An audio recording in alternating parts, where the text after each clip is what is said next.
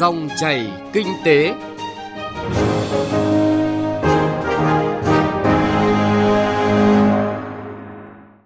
Biên tập viên Bá Toàn xin chào quý vị và các bạn. Dòng chảy kinh tế hôm nay có những nội dung sau. Xây dựng trung tâm cơ sở dữ liệu các ngành công nghiệp để phát triển ngành công nghiệp Việt Nam bền vững. Điểm nghẽn sản xuất vải và giải pháp từ các doanh nghiệp. Đó là những bài viết kinh tế đáng chú ý. Trong tiết mục Kinh tế số, mời quý vị và các bạn tìm hiểu kỹ hơn về vai trò và nền tảng nào sẽ dẫn dắt công cuộc chuyển đổi số ở nước ta. Trước khi đến với những nội dung vừa giới thiệu, chúng tôi điểm lại một số thông tin kinh tế đáng chú ý. Theo thống kê mới đây của Bộ Tài chính, tổng thu ngân sách nhà nước thực hiện tháng 7 năm nay ước đạt hơn 144.000 tỷ đồng. Theo đó, lũy kế thu 7 tháng ước đạt hơn 890.000 tỷ đồng, bằng 63% dự toán, tăng gần 12% so cùng kỳ năm ngoái. Còn tổng chi ngân sách tháng 7 ước đạt gần 111.000 tỷ đồng, lũy kế chi 7 tháng đạt gần 777.000 tỷ đồng, bằng 47% dự toán, tăng hơn 2% so với cùng kỳ. Như vậy, cân đối ngân sách nhà nước tháng 7 và 7 tháng của năm tiếp tục có thặng dư. 7 tháng qua, có 6 doanh nghiệp nhà nước được cấp có thẩm quyền phê duyệt phương án cổ phần hóa với tổng giá trị doanh nghiệp là 680 tỷ đồng. Trong đó, giá trị vốn nhà nước là 615 tỷ đồng. Đồng thời có 9 trong số 62 doanh nghiệp thuộc danh mục ban hành theo quyết định số 1232 của Thủ tướng Chính phủ thực hiện thoái vốn nhà nước với giá trị 690 tỷ đồng, thu về 1.587 tỷ đồng Doanh nghiệp lo mất thêm tiền tỷ nếu giảm giờ làm việc xuống 44 giờ một tuần. Đây là một ý kiến đáng chú ý của Hiệp hội Chế biến và Xuất khẩu Thủy sản Việt Nam và SEP góp ý vào dự thảo luật lao động sửa đổi. Và SEP tính toán giảm 4 giờ làm việc một tuần, tương đương với việc doanh nghiệp phải tăng thêm chi phí cho 4 giờ phải trả lương theo giờ làm thêm tối thiểu, theo đơn giá gấp rưỡi, gấp đôi và gấp 3 lần tùy theo ngày làm thêm. Theo đó, đối với một doanh nghiệp quy mô 2.000 lao động sẽ phải trả thêm khoảng 5 tỷ đồng mỗi năm Tin vui cho lao động Việt Nam là Nhật Bản đã chính thức thông qua luật quản lý xuất nhập cảnh và chấp nhận tị nạn sửa đổi, trong đó quy định cho phép tiếp nhận lao động nước ngoài vào Nhật Bản theo tư cách lưu trú, kỹ năng đặc định. Theo đó, lao động đặc định là tên chương trình visa cấp cho lao động đặc thù có chuyên môn, kỹ năng cao. Lao động này có tư cách lưu trú như người lao động Nhật Bản nên sẽ được hưởng chế độ lương, phúc lợi như lao động Nhật Bản. Bà Trần Vân Hà, trưởng phòng thông tin truyền thông, Cục Quản lý Lao động ngoài nước, Bộ Lao động Thương binh và Xã hội lưu ý, chỉ có các công ty phái cử được Bộ cấp phép mới có quyền thẩm định cấp phép cho lao động này đi làm việc tại Nhật Bản. Bộ Công Thương mới đây đã ký kết biên bản ghi nhớ hợp tác với công ty MM Mega Market Việt Nam. Biên bản được ký kết nhằm đẩy mạnh liên kết tiêu thụ hàng hóa Việt Nam trong hệ thống phân phối của công ty và xuất khẩu thông qua các mạng lưới phân phối quốc tế, nâng cao chất lượng hàng hóa và dịch vụ cung cấp cho người tiêu dùng trong nước, tăng cường cơ hội kinh doanh. Hai bên sẽ hỗ trợ kết nối doanh nghiệp, nhà sản xuất uy tín, chất lượng, bảo đảm tỷ lệ hàng Việt Nam theo mã hàng là khoảng 90% trong hệ thống trung tâm MM Mega Market tại Việt Nam phối hợp chặt chẽ trong việc tổ chức các sự kiện hàng năm để giới thiệu và quảng bá các hàng hóa Việt Nam tại các mạng lưới phân phối quốc tế.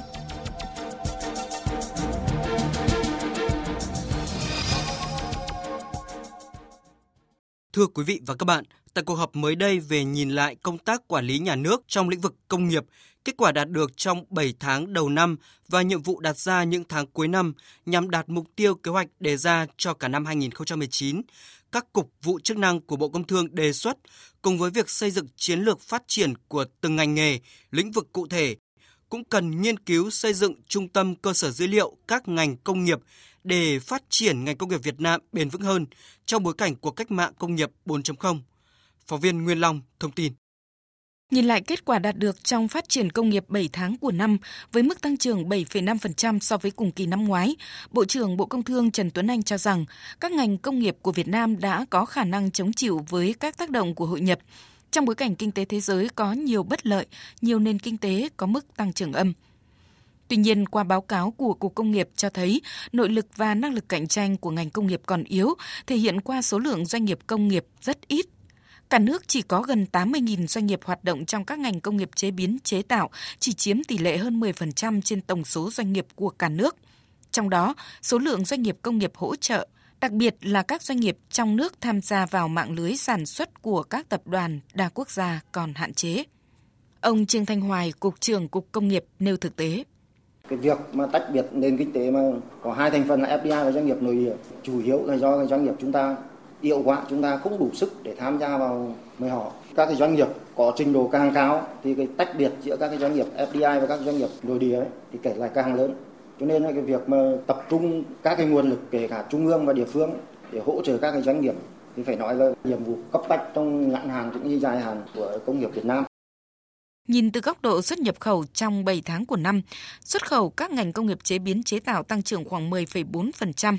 Mặc dù sản xuất công nghiệp đóng góp quan trọng vào xuất khẩu, đưa Việt Nam tiếp tục xuất siêu, là trụ cột trong hoạt động xuất khẩu với tỷ trọng cơ cấu hàng công nghiệp chiếm tới 83,6%, nhưng chủ yếu vẫn đến từ khối doanh nghiệp có vốn đầu tư trực tiếp nước ngoài FDI. Công nghiệp ô tô là lĩnh vực được tất cả các đại diện cục vụ chức năng cũng như lãnh đạo ngành công thương nhấn mạnh cần được nghiên cứu và có chính sách cụ thể trong định hướng chiến lược phát triển các ngành công nghiệp trong thời gian tới. Dẫn chứng trong 7 tháng đầu năm, Việt Nam nhập khẩu hơn 75.000 chiếc xe ô tô nguyên chiếc từ 5 đến 16 chỗ ngồi, tăng tới 400% so với cùng kỳ. Việc nhập khẩu ô tô nguyên chiếc chủ yếu là các dòng xe đang có nhà máy sản xuất lắp ráp tại Việt Nam, được ông Phan Văn Trinh, Cục trưởng Cục xuất nhập khẩu Bộ Công Thương cho rằng rất đáng quan tâm để có chính sách đồng bộ nhằm phát triển được ngành công nghiệp ô tô trong nước là một trong bốn ngành công nghiệp trọng điểm để phát triển công nghiệp hỗ trợ. Một trong những yêu cầu đặt ra trong việc gia tăng giá trị xuất khẩu và đáp ứng các yêu cầu của xuất khẩu, theo ông Phan Văn Trinh, chính là xuất xứ, là tỷ lệ nội địa hóa trong sản phẩm hàng hóa và là cơ sở dữ liệu của các ngành công nghiệp. Hiện nay là cái cơ sở dữ liệu về các ngành sản xuất công nghiệp chúng ta là không có. Lĩnh vực xuất nhập khẩu thì nó có cái số nó tương đối, có dự kiến xong sau đó là chính thức có hồi báo có cân có lạng có giá trị. Nhưng ngành công nghiệp chúng ta là khó khăn không biết ở đâu sản xuất cái gì và ai sản xuất cụ thể thế nào, công đoạn nào và mức độ như thế nào. Thì chúng ta nếu không có một cái cơ sở dữ liệu về ngành các ngành công nghiệp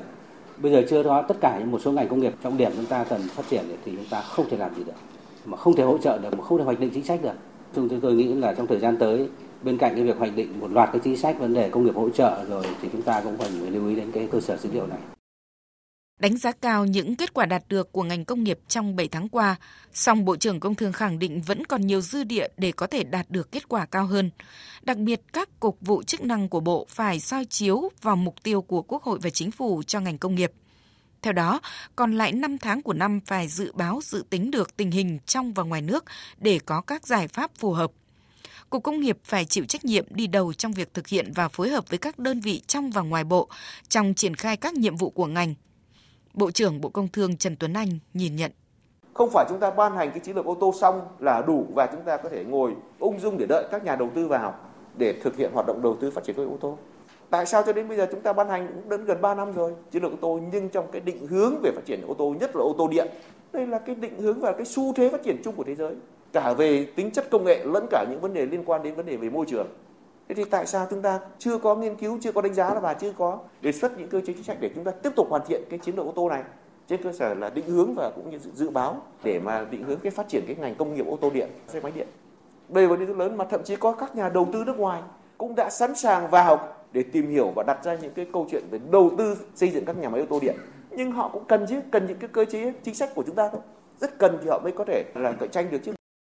Về những điểm yếu trong phát triển công nghiệp thu hút đầu tư, người đứng đầu Bộ Công Thương cho rằng trong rất nhiều nguyên nhân có những yếu tố liên quan tới tác động của hội nhập. Trong bối cảnh Việt Nam đang tham gia vào cuộc cách mạng công nghiệp 4.0 cũng đặt ra những yêu cầu trong quản lý nhà nước. Do vậy, cần ra soát, đánh giá và cần phải được đặt vào trong bối cảnh thực tế hiện nay –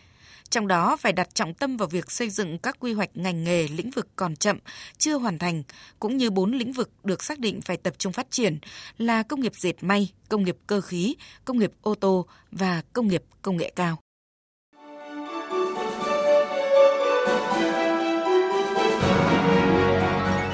Dòng chảy kinh tế, dòng chảy cuộc sống.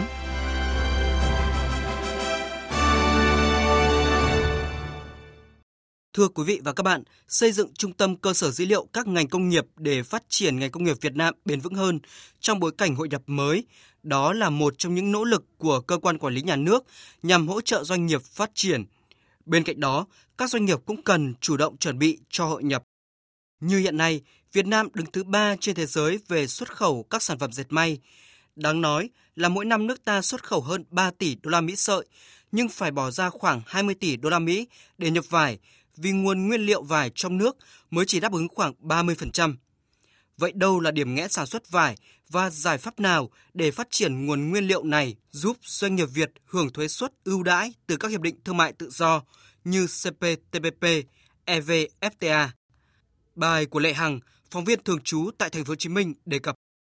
Khó khăn của nhiều doanh nghiệp sản xuất vải ở thành phố Hồ Chí Minh chính là nguồn nhân lực. Hiện nay lao động ở nước ta giỏi về dệt nhưng yếu về nhộm và khâu hoàn thiện sản phẩm. Chính vì vậy, nhiều doanh nghiệp phải thuê chuyên gia nước ngoài. Tuy nhiên, các chuyên gia này chủ yếu làm phần việc của mình, chứ rất ít đào tạo, chuyển giao kỹ thuật, chia sẻ kinh nghiệm cho lao động Việt Nam. Ở nước ta, chỉ có hai trường đại học tại Hà Nội và thành phố Hồ Chí Minh đào tạo nguồn nhân lực cho sản xuất dệt nhuộm vải. Trong đó, trường Đại học Bách khoa Thành phố Hồ Chí Minh mỗi năm chỉ tiêu tuyển sinh của ngành này chỉ có 100 sinh viên và đầu ra chỉ còn khoảng 70%, nên đáp ứng rất ít nhu cầu của các doanh nghiệp. Để nâng cao chất lượng đào tạo nguồn nhân lực cho ngành này, trường Đại học Bách khoa Thành phố Hồ Chí Minh đã hợp tác với Thương vụ Ý thành lập Trung tâm Công nghệ Dệt Việt Ý. Phó giáo sư tiến sĩ Bùi Mai Hương, trưởng bộ môn kỹ thuật may trường Đại học Bách khoa Thành phố Hồ Chí Minh nói: Chúng tôi có đầy đủ các máy móc cỡ nhỏ hiện đại để vừa có thể thực hiện thí nghiệm, vừa có thể sản xuất nhỏ và phục vụ rất tốt cho việc đào tạo kéo sợi, nhuộm sợi, đặc biệt là nhuộm búp sợi, một công nghệ mới hiện nay và phục vụ rất nhiều cho việc sản xuất vải. Sinh viên chúng tôi ra trường sẽ không còn bỡ ngỡ với công việc hay những cái thiết bị hiện đại nữa.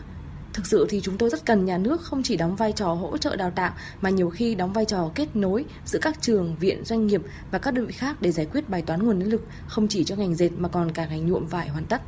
còn khó về mặt bằng sản xuất do thành phố Hồ Chí Minh không quy hoạch đất dành cho ngành dệt nhuộm vải. Còn các khu công nghiệp ở các tỉnh lân cận như Long An, Bình Dương, diện tích đất dành cho ngành này đã lấp gần đầy và không thể tăng công suất xử lý nước thải. Bên cạnh đó, hiện nay xu hướng của dệt may Việt Nam là sản xuất sạch và xanh. Vừa qua đã có một công ty của Hà Lan tiên phong đầu tư công nghệ dệt nhuộm khô không xả thải tại khu công nghiệp Hiệp Phước. Đây cũng là tín hiệu vui của ngành sản xuất vải và dệt may Việt Nam. Tuy nhiên, để các doanh nghiệp sản xuất vải của Việt Nam đầu tư áp dụng công nghệ này không dễ vì cần nguồn vốn rất lớn. Trước khó khăn này, Hiệp hội Dệt may Việt Nam cũng đang kiến nghị chính phủ quy hoạch xây dựng khu công nghiệp dành cho dệt nhuộm vải. Bà Nguyễn Thị Tuyết Mai, Phó Tổng thư ký Hiệp hội Dệt may Việt Nam nói chính phủ là phải có những khu công nghiệp và có hệ thống xử lý nước thải hoàn chỉnh mà chuyên cho dệt may thôi ở ba miền để mà đầu tư riêng cái khúc đó thì mình mới có vải mình mới chủ động được cái nguồn nguyên liệu vải cho các cái hiệp định chứ còn không thì mình toàn là nhập rất là nhiều thực ra là điểm nghẽn đó là ở cái khâu làm vải nhuộm và hoàn tất là cái điểm nghẽn khó khăn nhất Ngoài việc tháo gỡ những khó khăn về nguồn nhân lực, mặt bằng sản xuất, công nghệ, vốn, thì cũng cần phải có đầu ra cho ổn định thì mới thúc đẩy ngành này phát triển. Để làm được điều này thì các doanh nghiệp phải liên kết lại với nhau theo chuỗi cung ứng. Ông Phạm Xuân Hồng, Chủ tịch Hội Dệt may theo đan thành phố Hồ Chí Minh cho rằng các doanh nghiệp phải liên kết các cái đầu mối để tạo ra cái thị trường. Thí dụ sản xuất vải thì phải kết hợp các anh em mà tiêu thụ cái đó đề xuất cho nhà nước giảm cái thuế để cho các doanh nghiệp giảm bớt chi phí trong thời gian đầu mới đỡ cái gánh nặng cho các doanh nghiệp mà phải đầu tư cho sợi dệt nhuộm. Hiện nay, hai hiệp định CPTPP và EVFTA được nhiều doanh nghiệp dệt may xem là bảo bối để đẩy mạnh xuất khẩu, mở rộng thị trường và hưởng ưu đại thuế. Tuy nhiên, để các doanh nghiệp tận dụng được cơ hội này, thì Việt Nam phải giải quyết được những điểm nghẽn nêu trên để phát triển tốt chuỗi cung ứng nguyên liệu dành cho ngành dệt may. Điều này không chỉ cần sự nỗ lực của doanh nghiệp dệt may mà rất cần sự hỗ trợ mạnh mẽ hơn của các bộ ngành chức năng và chính phủ nhất là vấn đề quy hoạch xây dựng vùng sản xuất nguyên liệu dệt may. Vấn đề này đã được đề cập từ lâu nhưng chưa giải quyết được.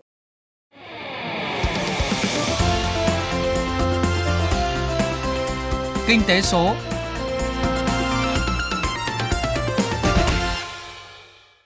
Thưa quý vị và các bạn, tất cả các ngành, các lĩnh vực ở Việt Nam chỉ có thể chuyển đổi số một cách nhanh chóng và mạnh mẽ khi có những nền tảng số dành riêng cho từng lĩnh vực – đây cũng là lý do Liên minh chuyển đổi số Việt Nam được thành lập tại Diễn đàn cấp cao Công nghệ Thông tin Truyền thông Việt Nam do Bộ Thông tin và Truyền thông cùng Hiệp hội Phần mềm và Dịch vụ Công nghệ Thông tin Việt Nam tổ chức. Những lưu ý của các chuyên gia công nghệ được phóng viên Mai Hạnh chuyển đến quý vị và các bạn.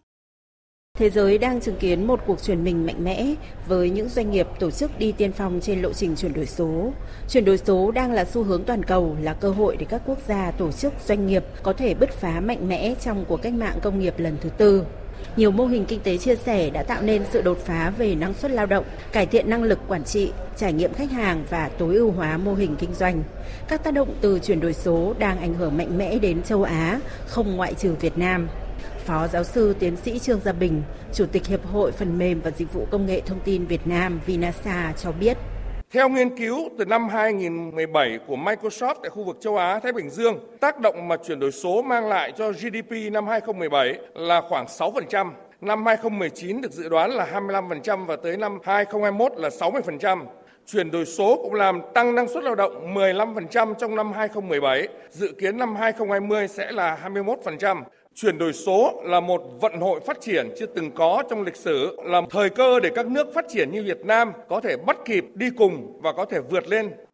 Hiệp hội Phần mềm và Dịch vụ Công nghệ Thông tin Việt Nam dẫn dự báo của hãng McKinsey về việc sẽ có tới 85% công việc trong khu vực châu Á-Thái Bình Dương tiếp tục biến đổi theo chiều hướng ứng dụng công nghệ trong 3 năm tới, cũng sẽ tạo thêm nhiều động lực cho sự phát triển kinh tế xã hội tại nước ta. Theo đánh giá của các chuyên gia công nghệ thông tin, nhiều doanh nghiệp Việt Nam nếu hiểu rõ những thách thức trong quá trình chuyển đổi số thì đều có thể bắt kịp các xu hướng chuyển đổi số trên thế giới. Chuyển đổi số trên thế giới đang bao gồm hai bước. Thứ nhất là số hóa, thứ hai là hình thành các mối quan hệ mới trong nền kinh tế số, xã hội số, các mối quan hệ mới trong thế giới ảo. Đây sẽ là quá trình tạo nên rất nhiều thách thức như nhận định của ông Nguyễn Thành Phúc, Cục trưởng Cục Tin học hóa, Bộ Thông tin và Truyền thông. Thách thức đầu tiên là các doanh nghiệp nếu chậm chuyển đổi số có nguy cơ phá sản. Thách thức lớn nhất trong chuyển đổi số chính là hình thành các mối quan hệ mới trong không gian mạng. Thách thức thứ ba đó là thách thức thiếu nhân lực về công nghệ thông tin và truyền thông. Thách thức thứ tư đó là nguy cơ về an ninh mạng.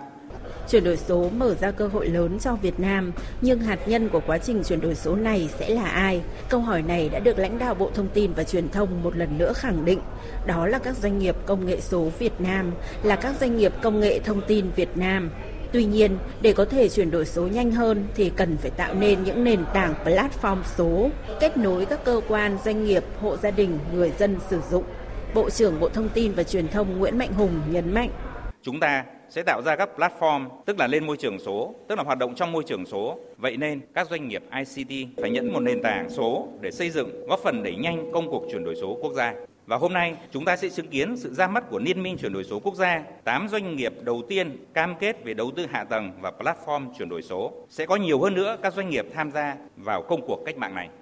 Năm nay, Việt Nam sẽ tuyên bố chiến lược về chuyển đổi số quốc gia để tiến tới một nền kinh tế số, xã hội số. Các yếu tố nền tảng sẽ được nhấn mạnh, sẽ được đầu tư trước để Việt Nam có thể đứng trong top 50 quốc gia trên thế giới vào năm 2025 và top 30 vào năm 2030. Do đó, dự thảo đề án chuyển đổi số quốc gia sẽ tập trung vào 5 yếu tố nền tảng là thể chế, hạ tầng, an ninh mạng, platform và đào tạo. Quý vị và các bạn vừa nghe thông tin về vai trò và giải pháp chuyển đổi số trong các ngành lĩnh vực của Việt Nam. Liên minh chuyển đổi số Việt Nam cũng đã được ra mắt. Đây sẽ là một nơi để tập hợp nguồn lực và hiện thực hóa những chủ trương, chính sách và thúc đẩy đổi mới sáng tạo trong mọi thành phần kinh tế, xã hội, góp phần đưa Việt Nam hướng tới nền kinh tế số như kỳ vọng của chính phủ. Chương trình dòng chảy kinh tế hôm nay cũng xin dừng lại ở đây. Chương trình do biên tập viên Trung Hiếu biên soạn và thực hiện – Xin chào và hẹn gặp lại quý vị và các bạn trong các chương trình sau.